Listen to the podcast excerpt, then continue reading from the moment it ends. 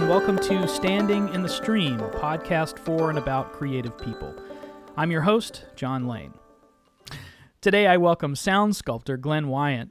Based in Tucson, Arizona, Glenn explores a kind of sound ecology of the Sonoran Desert. One of his most critically acclaimed and socially conscious works, The ANTA Project, features sounds made by playing and sounding the border walls and fences between the United States and Mexico. In addition to field recording and environmental sound, Glenn also designs unique and intriguing electroacoustic instruments like his Kestrel 920 and the electric Ferris box. I'm really excited to talk about all of this work and more. Welcome to the show, Glenn. Hi. Good to talk to you, John. Yeah. So I always like to start these discussions by getting a little bit of background. For you, I have a specific question. This interest that you have in sound is distinct from, say, a classically trained musician or, you know, someone involved with popular music. Even as a percussionist, I mean, the sounds that you're interested in go beyond an instrument into the environment, into created sound. And for you, it's all of these sounds that are around us, or the fantastical sounds that you can create with found objects and electronics. So I want to ask you, what sparked your interest in sound making and work of this kind? You know, it's a great question. And I'm not even sure 100% how to answer it. You know, it's throughout my entire life, I've been working with sound. And as I grew older and economics changed, I was able to get more equipment to document the things that I was doing. But, you know, I can go all the way back to childhood and, you know, just sort of sounding objects and figuring out how to basically compose with the world around me. And then later, as, you know, maturity comes into place, I start to develop the language to describe those things. So, you know, at this point, I'm always trying to figure out exactly what music is, and the idea of composition, you know, sound, composing sound, what is sound, what's a pleasant sound, what's an unpleasant sound, why is that? And I think the thing that I'm coming to, you know, at this stage of, you know, my evolution, I'm 51, so kind of halfway there, I guess, is that, you know, music is the composition of sound. And so all sound has value, but we either discard or keep in certain sounds based on our likes, our dislikes, our cultural backgrounds. And so for myself, it's all a compositional process of finding, you know, like listening to a soundscape, just the act of listening, I've discovered is composing the sound, you know, the way I position my head, what sounds I'm listening to. So it's just sort of an evolution of being within an audio environment and then building things that create sounds that I would like to work with in certain ways. You know, I think in some ways I've been trained, you know, not necessarily by instructors who are in the music field, but I've been trained by people who listen. One of the things I've talked about with people, and you know, when I was growing up as a kid, you know, it was an urban area in New Jersey. But what you would do when you would go hunting was you'd go off into the woods and you would listen. And so much of it, you know, it was back before the Uber hunting we have now. You know, everyone's going to war in the woods. You know, you had a rifle that you're great-grandfather owned or something, and you know, you had a six-pack of beer and you sat up in a tree and you probably didn't shoot anything all day, but you spent your time listening to everything around you. And so like those kind of listening experiences taught me quite a bit, not so much from the hunting perspective. My conversations with hunters, I was somebody who would be out there in the woods sitting in a tree but without a gun. yeah So, yeah, does that sort of answer it? Or? No, that totally answers it. So, I mean, I'm just making an assumption here that you had at some point discovered John Cage and this sort of environmental listening, but maybe that's not right. So this was something that you just sort of came upon on your own, or was this influenced by people like Cage? Or yeah, well, absolutely. I mean, Cage, Pauline Oliveros. You know, there's definitely a legacy that I have tapped into as I've gone along, but it's something that I have learned, you know, before the internet, you had to go to a record store and go through bins of records to find that stuff that was interesting, at least to me. And then when the internet came around, you know, everything was available. And so I would say since 2000, there's so much more that I've been able to connect to, you know, thanks to the internet and whatnot. But in the past, it'd be, you know, hanging out with some friends, playing music, and someone says, "Hey, did you hear about deep listening?" And like, "Well, what's deep listening?" And, you know, we'd kind of like talk about it, but we didn't have any books. We didn't have any, you know, we could look it up online. And then, you know, you'd start to, "Oh, hey, check out that song on, you know, a radio station." Like back east, there was some good experimental kind of programs. And, you know, you'd hear, "Oh, there's that name Pauline Oliveros." And then later on, and you say, "Oh, here it is online." And so, you know, it's everyone's been sort of in that mix. It's definitely a tapestry. I don't claim to have any like original thought, I don't think. I think it's just a real hodgepodge, a tapestry of ideas that have been woven together, and everything from, you know, inception through now. So you mentioned the internet, and that's how I discovered your work. I mentioned to you in our conversation before we started recording that when I was in grad school, we were given the assignment to sort of, we'd gotten to the end of the course. This was a percussion literature course, so it was history and literature, and we had gotten to the end of the course, and the assignment was, okay, now you have this whole trajectory of everything that came before. Your assignment was to go out and find out what's happening right now. What are people doing in the fields of instrument building and, you know, extensions of things that Cage was doing with, you know, environmental sound or found objects or whatever. And so we were given that assignment, and that's when I found your work. But I come back to the point, which is the internet. How much has it changed your work? Or how has it influenced your work? I mean, you mentioned it, so I thought maybe that would be an interesting thing to talk about. Oh, I think so. The internet gave me an audience that was much larger than I ever could have had without a record label, for example. You know, when I was in my 20s, I would make these recordings, and you know, we'd pass around tapes amongst friends, or I would be making tapes for my own interest, and one of the ways of distributing would be to, you know, come up with a two-side cassette, a Maxell XL2S90, put a postcard in there, a self-addressed postcard, explain what the work was all about, put it in a Ziploc bag, and like leave it on a bench at a bus stop, and sort of get feedback from random people in that way. When the internet came around, you know, it was just a very grassroots type of thing. I mean, creating music, experimenting sound is something I have to do. You know, it's a part of who I am. Yeah. And the audience would come through, let's say, performance. It could come through just hanging out with a bunch of friends. It could come through distributing through tapes. And then the internet suddenly allowed me to put sound up. In fact, the border wall stuff was one of the first experiments, you know, in trying to figure out what that audience is. I could connect with the entire world, well, at least wherever the world is connected. And that was a revelation to see how that the possibility of connecting with somebody on the other side of the globe who has an internet connection. The internet's been very influential, I think, both for distribution and of my ideas, but also maybe it's like a cross-pollination. Learning about other people's ideas, because there's just so many people doing interesting stuff out there. Yeah. You know. Yeah, totally.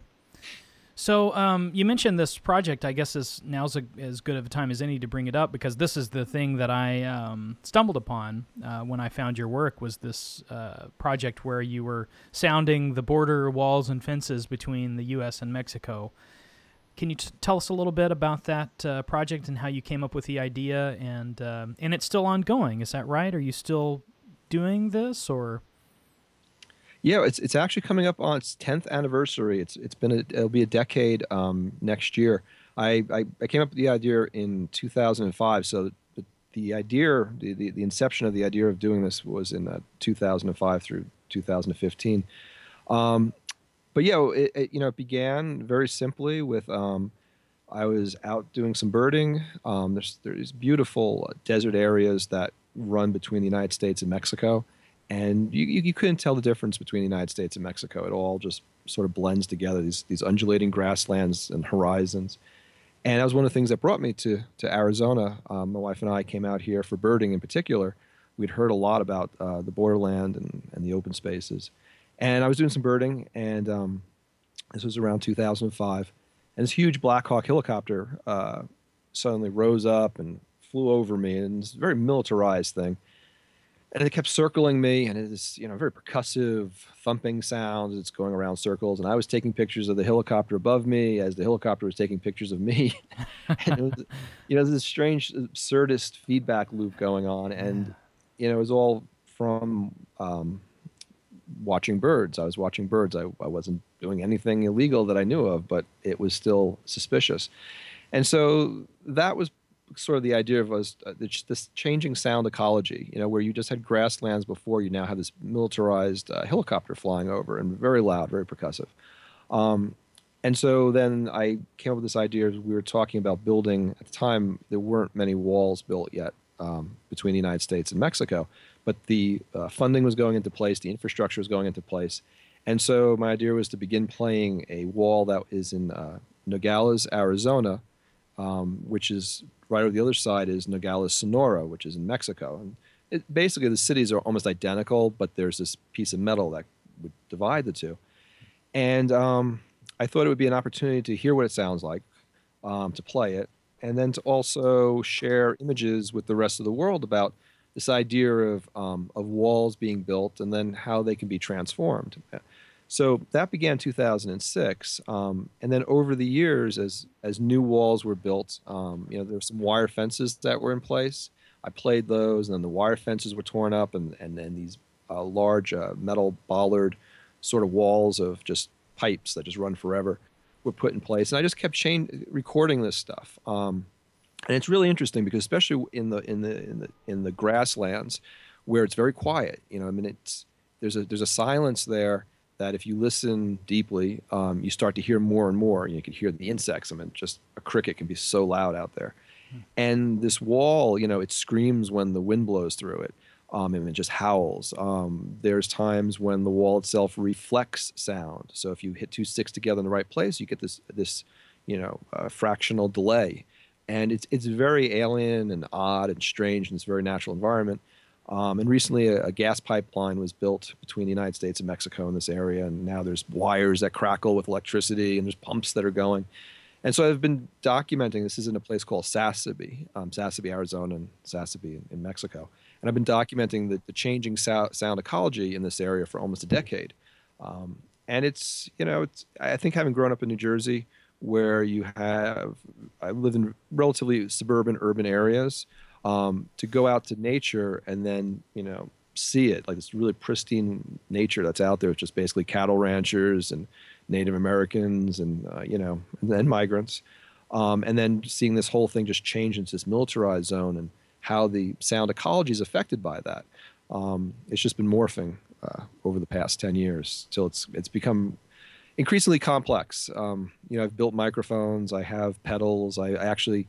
You know, gear is so inexpensive now. I have a little looper that I think I got for $60 that runs off a 9-volt battery, so I can loop stuff. And yeah, I'm still playing it. I hope someday there's nothing to play, but until that day comes, yeah, I'm out there still.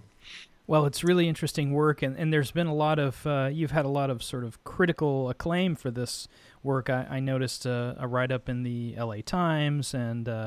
There was a recent posting on YouTube, an Italian, was it an Italian news coverage or something? Right, yeah, it was an Italian news service that I guess it's translated into multiple languages, and they put it in all the airports, number of airport feeds, and yeah, it's basically reached out all around the world, and it began really humbly with just I was going to make these recordings. I had bare minimum equipment. There was a piece on National Public Radio where they were asking people to send in sound files. And I thought, oh, you know, I'll send in a sound file of the wall. And then I wrote a piece for a magazine called Signal to Noise, which I don't think it's published anymore. Actually, I know it's not, but they might have some web presence. And then it just started to, you know, connect with people because walls are being built all around the world, migration issues, and people all over the world who are having, you know, wondering what can I do and how do you transform things, and issues of migration. There's a professor up in NAU, Northern Arizona University. His name is Bob Neustadt, and he put together a double CD of basically border wall songs. It has all these fantastic artists on it, and there's a really nice poetry piece by a poet named Margaret Randall that we had done a drive through the desert one day and played the wall a bit. And so she recites this poem, and I have some field recordings and a little bit of droning I made with a cable from a virtual security tower that wasn't operational, but wow. It served as a fantastic instrument. It was like, yeah, multi-billion-dollar instrument. Wow. And I played that. And then the nice thing is this CD that Bob put together with, like I said, lots of amazing musicians. I'm humbled to be with them. Has raised almost $80,000, I think, wow, for a humanitarian organization called No More Deaths. And they're a group that puts water jugs out in the desert. So what happened was the wall was played. It was turned into music. The music was then sold to help put water in the desert for the people who are dying trying to walk around the wall. You know, it has this wow, an interesting symmetry to the whole thing. Amazing. So yeah, it's got a lot. It's just evolved, you know, over the last 10 years. Yeah. So I'm curious to know. I'm interested in socially conscious art and pieces that are socially conscious. I wonder when you set out for, you mentioned moving to Arizona, did you move there just for the wide open spaces and you mentioned the birding, and is that how you ended up out west? Yeah, we were my wife and I were on Nantucket. We lived on Nantucket, and I was working for a newspaper. She was doing some birding, and we just said, let's go somewhere different. And we kind of got into that vortex, which you might know about it, being from Texas. It's sort of, oh yeah, I'm going to leave. Oh, I'm still here. And then, yeah, you know, you wind up staying for 20 years so far. And, you know, yeah.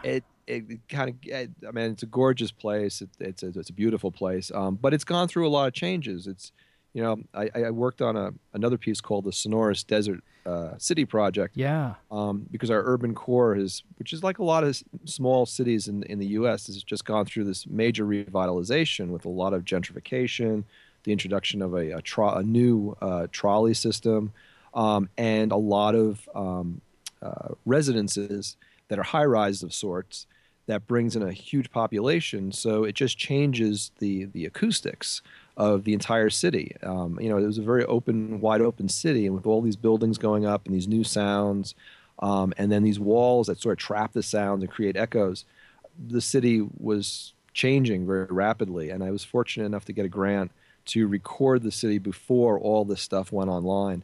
And maybe in 10 years, I'll reapply for another grant and rework that at some point. Yeah. But, well, yeah. I guess where I was going with my my question earlier was living in the West and being in this border environment, that moved you to want to say something about it, and the experience that you had out in the desert. I mean, I suppose those experiences pointed to you towards a more socially conscious art, or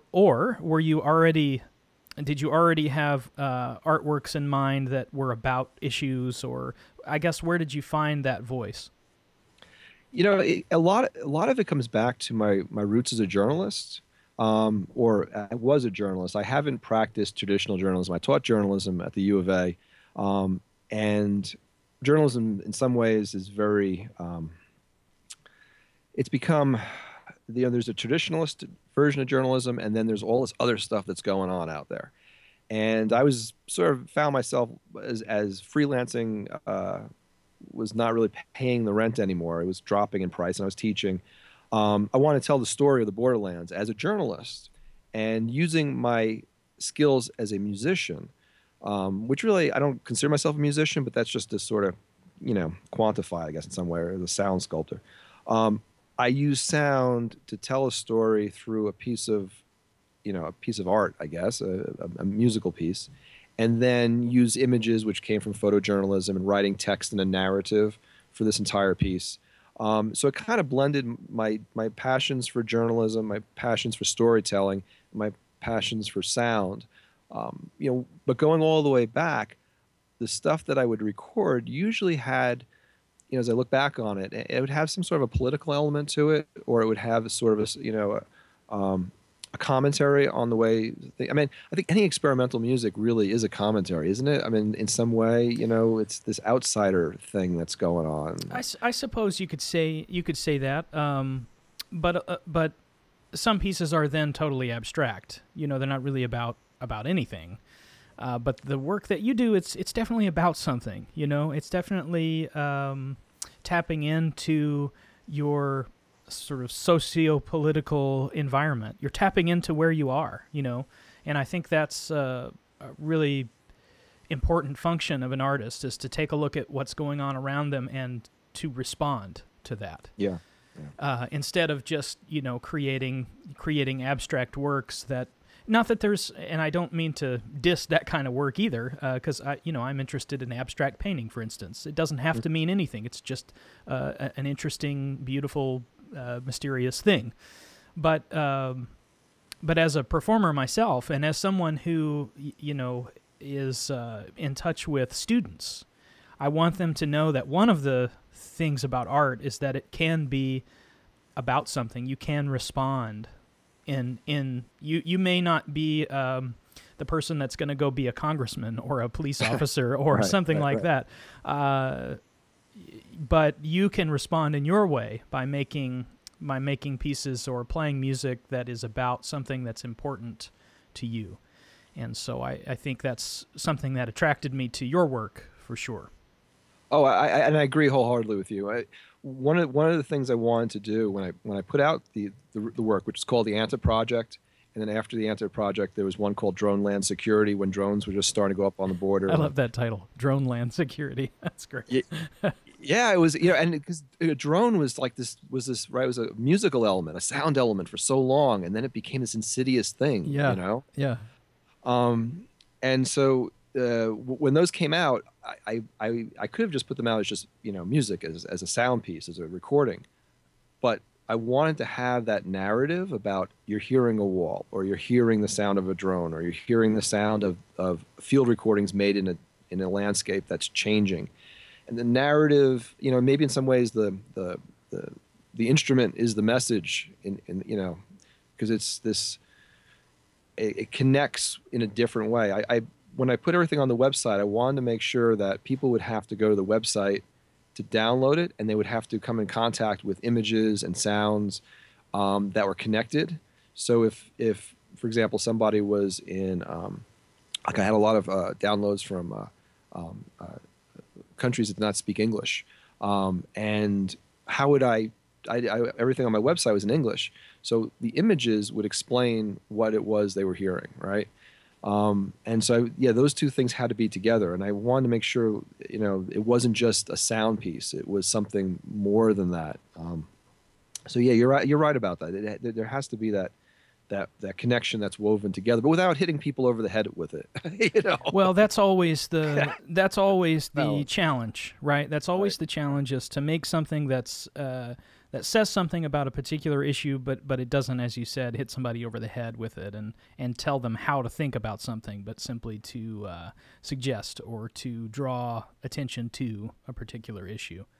Yeah, the LA Times piece, when the videographer was out, and I had never had this happen before, a Border Patrol agent played with me, and he was totally into it, and it really almost got rid of it didn't have to have a political meaning to you. Anyone could read into it what they want. But it was an instrument, right? That was the bottom line. And I've played with migrants. I've played with people who are ranchers. And now here I was playing with a Border Patrol agent, Yeah.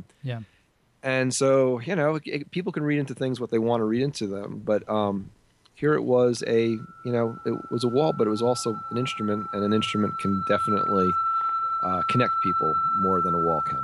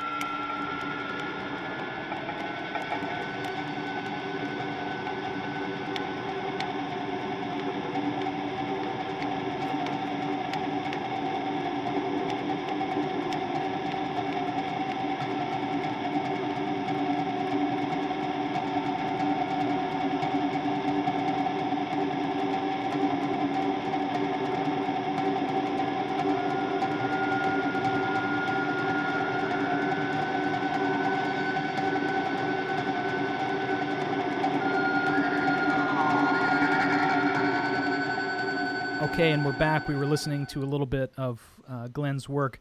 I also want to say that Glenn, people are interested in listening right now and want to go and listen to more and read more and find out about your work. They can visit your website, sonicanta.com. Right, sonicanta.com, or you could say Sonic Canta. Canta is to sing. It kind of goes both ways. Soniccanta.com. And I'll make sure and put a link in the show notes on my website to all of this stuff as well, so you can find it there. One of the things that interests me about what you do is how you work independently of academia. You work independently. I mean, you're just an independent artist. And I'm always interested to find out how people make this work and how they do this. And I recently discovered a book through another podcast that I listened to called The Conversation, hosted by Michael Shaw.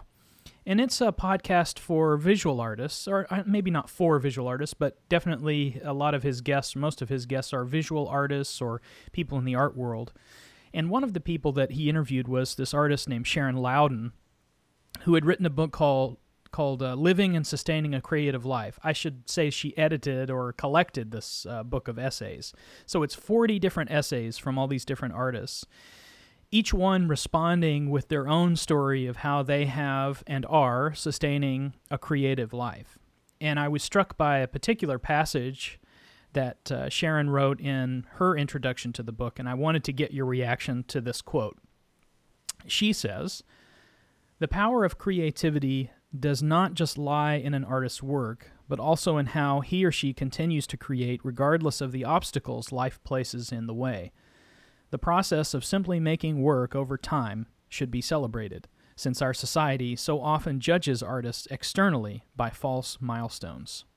Yeah. I mean, there's a lot of truth to that. I mean, before, like, I kind of became more known because of the internet, but I've been doing it for 30 years, actually. You know, I'll say 25 because I probably started when I was like 5 years old, before that. And I've got boxes of tapes in the closet. I think an artist needs to, I mean, we all create for our own different reasons. There's so many different reasons to create. I don't want to say someone should do it because in this particular way, but for myself, it's just like eating or breathing. If I don't play some music, if I don't do some listening, if I don't do some creating, I can almost feel it building up, like I've got to go do this. And the work is, from cradle to grave, I feel. It doesn't ever stop. And I've always looked at it like, I had friends who would, they were going to be an artist and they need to get grants and they're not going to work a 9-to-5 job. In fact, they're not going to work at all. They just got to get these grants and they got to survive on it. And either of two things happens. Either they become, maybe three things. They become really disillusioned, with the whole process, and they just give up on it. Oh, I suck. I can't do this. I'm not making any money. Or they totally sell out and their stuff becomes bland as all hell in order to go for whatever those grants are, what they're looking for. And then there are people that, find that, I've got a gig tonight. I'm making $50 at the local bar. I'm going to continue working at whatever my 9-to-5 job is. And every once in a while, you hit one out of the ballpark, and it's like, wow, the creative side is starting to bring in more money. It's doing well, But there's also that underpinning of like, how am I going to put food on the table? How am I going to put gas in the car? And I think by having that connection, that rooted connection to what it means to be alive, the other part is, it's like going to church or temple or synagogue or whatever it happens, mosque, whatever your thing happens to be. It's worshiping in a way, it's being connected to something that's bigger, at least for myself, is bigger than I am. It's something I've got to be a part of. And I can't do that 24/7 because that's like madness, right? Right. It's like holy madness. It's like, so I do it when I can do it, and I create it when I can create. And I'm always thinking of ideas of things I want to do. And in some ways, by not being able to do it all the time, I can sort of sort through the ideas. I can refine them. Jot some stuff down on a sticky pad and come back to it. And, if it doesn't make money, that's okay. It's awesome when it does make money. But if there's an audience, I'm always putting it out there for an audience. Some of it really connects. Some of it doesn't. I put out a Bandcamp, like a Bandcamp 7-track thing. unpopular music for unpopular people. And, you know, no one retweeted it. I barely heard anything. But a few people wrote back saying, like, yeah, you know, that's exactly what it's all about. And there was probably about 10 sales. So, you know, it's like, I'm like, hey, great. It connected with those people. I'm happy with that. You know, that worked for me. You know, and so, you know, what's the reason for doing it? And for me, it's just like breathing or eating. And when the money comes, it's great. And the money, you know, helps continue it. I always try I have a goal that I can never be paying out more than is coming in. So like if I need a new piece of gear, I need to sell so many CDs or albums or downloads or whatever it happens to be to buy that new piece of gear. You know, some people think buying the gear is what makes them the artist, but I try and live frugally and try and be very guerrilla in the way I do things. And that's where, like we were talking about, building your own instrument. Building on your own instrument is a wonderful thing because there's so many materials out there, and it's so affordable, and you can really create a unique, original voice rather than going out and buying a brand new, you know, Gibson guitar and a new Fender amp and, you know, a bunch of effects. Yeah. Yeah.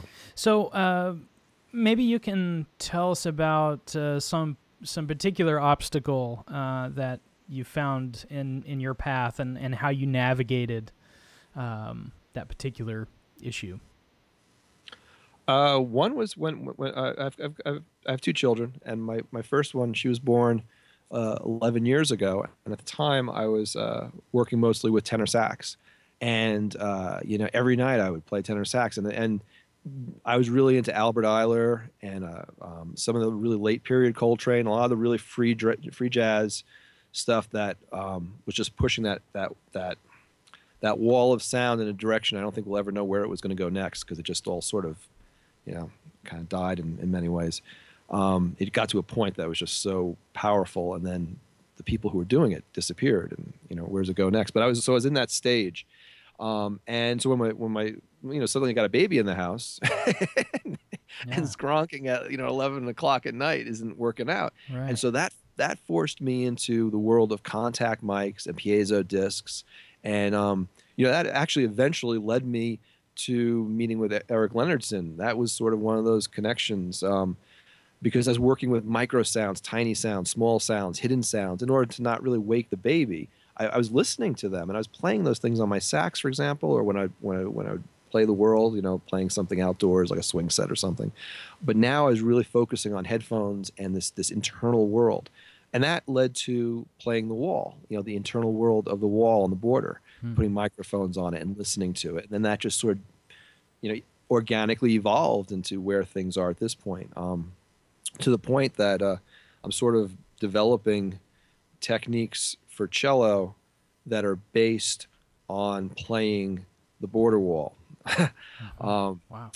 You want to hear a little side story? Sure. Like, yeah, absolutely. So when the ANTA Project came out about 2 years after that, and then the internet was coming online and there was more and more voices out there, I heard from a guy in Australia, John Rose, who's very well known as an artist. He's an amazing innovator, incredible person, but I wasn't aware of him at the time, and that's my own ignorance. It's not that he wasn't that. I should have been aware of him, but I wasn't. And he plays like the barbed wire fences with his partner Hollis Taylor in Australia. And I heard from him. He was coming to the United States, and he was going to build a fence for Kronos Quartet, a wire fence of all these different wires. And they wanted to do a piece that had to do with border security. And that was about 2 years after the National Public Radio piece came out. And so I was kind of carving that niche, and they were going to do something that was on stages. And John came out, and he and I had a chance to do some playing. And we were talking about playing barbed wire fences. And he was explaining to me how he taught Kronos Quartet to play a barbed wire fence. And yeah, and it was really odd, right? Like, I was like, really? And you know, he John's got a smirk and a wink and a nod, kind of. I mean, he's a wise guy. He's smart, and he's really fascinating. And so yeah, he's like, yeah, I had to teach him, but he knew the absurdity of teaching classically trained musicians how to play a fence, and yet there it was, right? Yeah.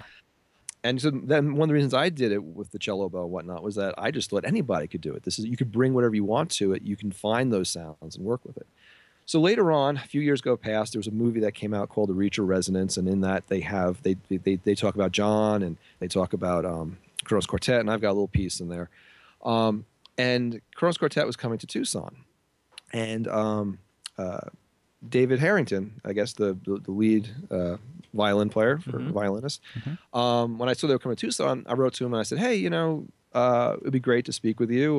We're in that movie together, and I know John, and you guys are playing that fence. It would be great if you could bring that fence to Tucson and play it on the stage. But better yet, why don't you guys come with me out to the border wall, and you could learn how to play it in the field where guys with machine guns are watching you rather than people in the audience, right? You know, it's a little more dangerous. Yeah. You know, and you're kind of doing it for real, see what that's like. And so, you know, he said, no, I can't do that. But we met together and we talked, and he was very gracious, and he was very interesting. But the thing that got me was that here was this classically trained musician musicians that were taking wire and trying to apply the ideas of classical music to it, their classical training. Yeah. And I realized I've been playing the world with a bow, trying to get sounds out of metal, trying to get sounds out of wire without that instrument training. Like, I didn't know how to play a cello, but I can play a barbed wire fence. And so why not take the application of that bow usage and trying to, you know, discover a sound and use it and then apply it to the cello. And so I play a cello now, which sounds like a wall, or a fence, whereas they play a fence that would sound like a cello, you know? And it sort of has this sort of backwards, but it all came out of having a baby and having to be more quiet and then following this whole thing. Wow.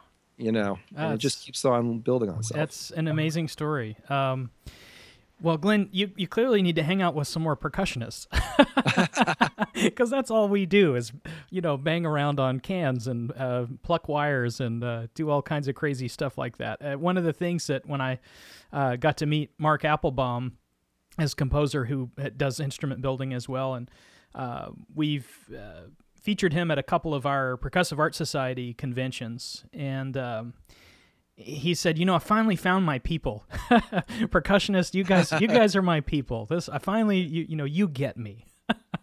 So I think, Glenn, maybe we can hook you up with some percussionists who get what you're doing out there and would totally, you know, a classically a trained violinist is probably the last person who's going to go, you know, out to the border where there's machine guns, but get a group of percussionists together. They'll love that. They'll be all about it. They'll bring their vans, you know, and they'll show up with stuff, we should do that. Totally. We should do that. We should get a whole group of percussionists together and take a road trip and go down to the wall and make a record or something. That would be amazing. That would be amazing. All right. But, you know, percussionists, we deal with implements and objects all the time. And it's all about the physical resonances of a cymbal or a gong or a drum, you know, so it's very, for lack of a better word, sensual, you know, it's all about touch and how you touch a particular object to bring forth sound. And we spend years and years, you know, perfecting how to, you know, activate that drum with a stick or with our hands. And so we're definitely in that world already. And it doesn't take much to take one step away from that towards playing a border wall or, you know, playing a barbed wire fence. That's something that's not so far afield from what we do anyway. Let's talk a little bit about your instrument building. You mentioned the name Eric Leonardson, who's somebody that I had also discovered only just recently, and kind of modeled my own instrument building after some of the work that he did. How did you get started building your own instruments and working with contact microphones? Well, you know, the building of instruments, I've been doing it, you know, all the way back to when I was a kid. It was just sort of improvising, creating things that would make sounds. You know, I remember in college, for example, some friends and I hung out one day, and we had this big bowl of water, metal bowl. We had a wrench on a string. You would twist the string really tight, and the wrench would spin, and as you put it down towards the water, it would make this wonderful sound that would just be reverberating out of that metal bowl. And, you know, it had that kind of, oh, hey, wow, cool man effect to it. But it was also experimenting and playing with sound and building an instrument. You know, it was something that could be used in different ways. The most recent area with for example, the Kestrel 920. Kestrel's my daughter's name, and she was born on 920. So that's where the name comes from. Okay. And I went out and I went to a junkyard and I played a bunch of different things I thought sounded interesting, and I brought them back home and I assembled this pile of stuff into something I could play.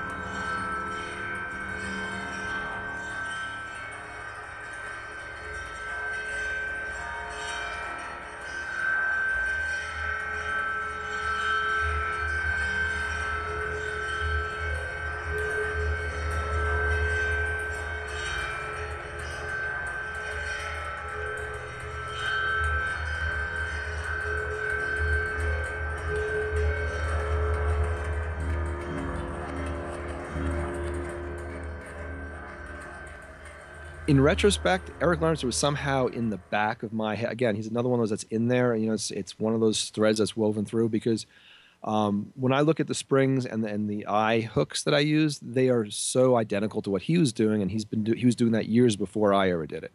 So that's something that was in there. I had different wires and things. You know, when I was in my teens through early 20s, I remember going to Grateful Dead shows to go see, there's a place where they do this like a percussive piece, and then they would do this instrumental piece. And that was what I was always very interested in because it seemed very avant-garde, and it was in a huge hall. But they had something called a beam, which was just basically a piece of aluminum, I believe it is, with a bunch of bass wires and piano wires on it. Okay. And they could do all kinds of things with that. And so I became interested in working more with wires. I've learned over the years all the other people that were doing stuff with wires, but you know, that was in popular culture. And so all these ideas kind of filtered into the Kestrel 920. Also my interest with bikes. A video recently, I think within like the last couple of years, surfaced of Frank Zappa playing a bicycle in the 1950s, it looked like. I had no idea Frank Zappa had done that, but I always knew from when I was a kid, you know, bowing a bike sounds interesting. You could do all kinds of stuff with the spokes and whatnot. Oh, yeah. So all those sorts of things would go onto this massive, just a piece of wood that had a nice sound to it. When I used to live near the ocean, I would play driftwood, you know, I percussively, you know, because you get great sounds out of it.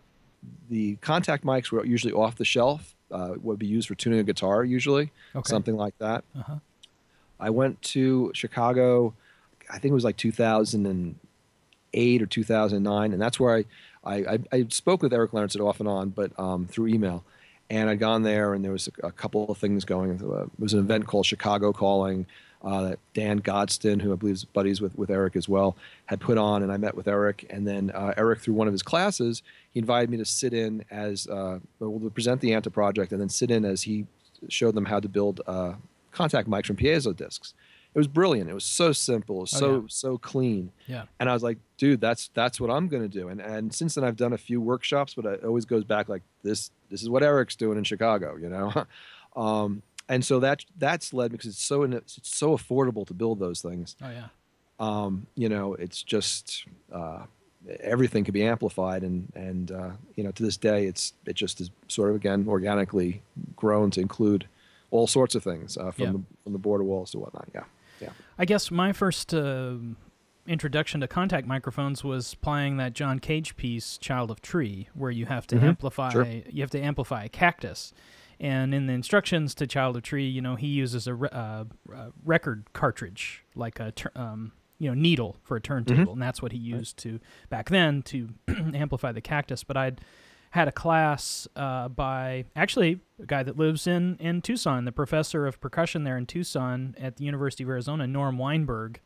Took a class from him when I was in high school on electronic percussion, and he still is really into drum machines and electronic percussion sounds and building sort of triggered instruments and this kind of thing. And MIDI was really big in those days, and so he was big into that. But he showed us how to take apart the little disc you buy at Radio Shack, the little plastic housing, and take it apart and make your own contact microphones. Of course, he was using them as drum triggers, which you can also, you know, use them to trigger some MIDI sound or something. So that's what he was doing with them. But so I'd remembered that from when I was in sort of high school, and then when I got to college and started discovering John Cage and particularly this piece, Child of Tree, it totally captured my imagination that I could make sounds from plucking cactus spines. I just had that just seemed like so fantastical of an idea, and I couldn't wait to try it out. And so I, you know, built my first microphone and found a. My grandfather dug up a cactus from his old, you know, he has some land in central Texas and like a cattle ranch, and he dug up one of these old prickly pear cactus for me, and it's like, what are you going to do with this? Well, I'm going to make music from it, you know, and so that was sort of, I think anybody that, I think there's a certain interest in some people to make sounds in unusual places and define sounds in unusual places. You mentioned really small sounds, almost going internally, just in the headphones, and that's kind of what this cactus thing is. You know, it's amplifying this world that we would never hear otherwise through the contact microphone. And then I guess the stuff that that you've done and that Eric Leonardson was doing was not so much finding those tiny sounds, but amplifying the sounds that are already interesting. The sound of a spring, for instance, already has a pretty interesting sound, but when you put the contact microphone on it and then you use all these different implements, then all of a sudden you're opening up this whole other world of sound, and that's something that contact microphone opens up for you, wouldn't you say? Oh, yeah, and isn't it so interesting that those sounds exist? It's just we're just not aware of them, right? And right. Kind of, yeah. It's like putting a microscope on a sound in a way. Mm-hmm. There's a lot of sound out there, and you know, heard and unheard, and figuring out how to use those sounds. It's a great opportunity. Yeah. It's ending. Yeah. Well, I think maybe we're to that point where we should wrap things up. I could talk for hours about this stuff, but I think right around an hour mark is a good length for an episode. So maybe you have words of advice or encouragement for people that are out there and they're trying to make a creative life. What words of encouragement do you have for people along that path? I think the only thing I'd say is you got to do it for real. You know, you got to figure out what it is that you really want to do, what really motivates you, what your passion is, and then you just got to do it for real. And you know, don't worry about whether the audience or the money is there. You know, that stuff will come and go. It always does. It's cyclical, and you know, but you've got to just always be doing it. You know, because you got to do it. And, you know, that's sort of the heart of the whole thing. Beautiful. Thanks, Glenn. Oh, absolutely. And let's play the wall sometime, all right? Okay, we'll do it. And with that, we conclude this episode of Standing in the Stream, Conversations with Creatives. Again, I'm your host, John Lane. You can follow me on Twitter, @thatjohnlane. You can find the show, links, and show notes on my website, john-lane.com, and follow the show on Facebook. Simply search for Standing in the Stream. Thanks to Danny Clay for our theme music. You can find him online at dclaymusic.com. I'll be back next time for more Conversations with Creatives. Thanks for listening.